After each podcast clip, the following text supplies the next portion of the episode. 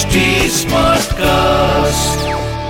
आप सुन रहे हैं एच डी स्मार्ट कास्ट और ये है फीवर एफ़ प्रोडक्शन बोलो साई साई राम बोलो जय जय शिरडी धाम श्री साईं बाबा को उजाले से बड़ा प्रेम था। इसीलिए वे मस्जिद में दीपकों को पंक्तिबद्ध सजाकर रात भर जलाया करते थे। जैसे दीपावली के पर्व पर दीपकों का प्रकाश किया जाता है, वैसे ही वे नित्य रात्रि में दीपकों के प्रकाश से मस्जिद को प्रकाशित रखते थे।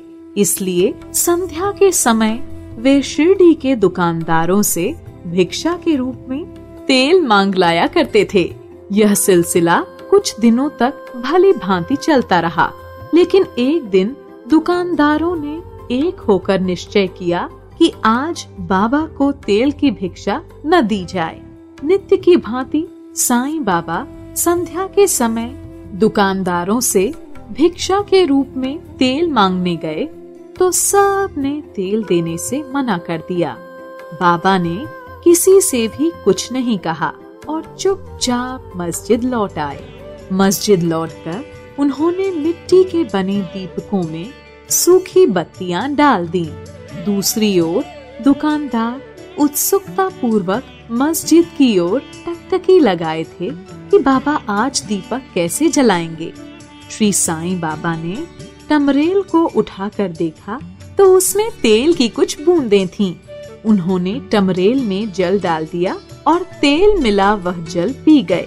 फिर उस जल को उन्होंने टमरेल में उगल दिया। इस प्रकार उन्होंने तेल मिश्रित जल दीपकों में डालकर उन्हें प्रज्वलित कर दिया। चुपके चुपके टकटकी लगाए देख रहे उत्सुक दुकानदारों ने जब दीपकों को रात भर बिना तेल के प्रज्वलित देखा तो उन्हें बड़ा पछतावा हुआ। वे तत्काल बाबा के पास पहुंचकर उनके चरणों में झुककर क्षमा मांगने लगे। बाबा उदार हृदय थे।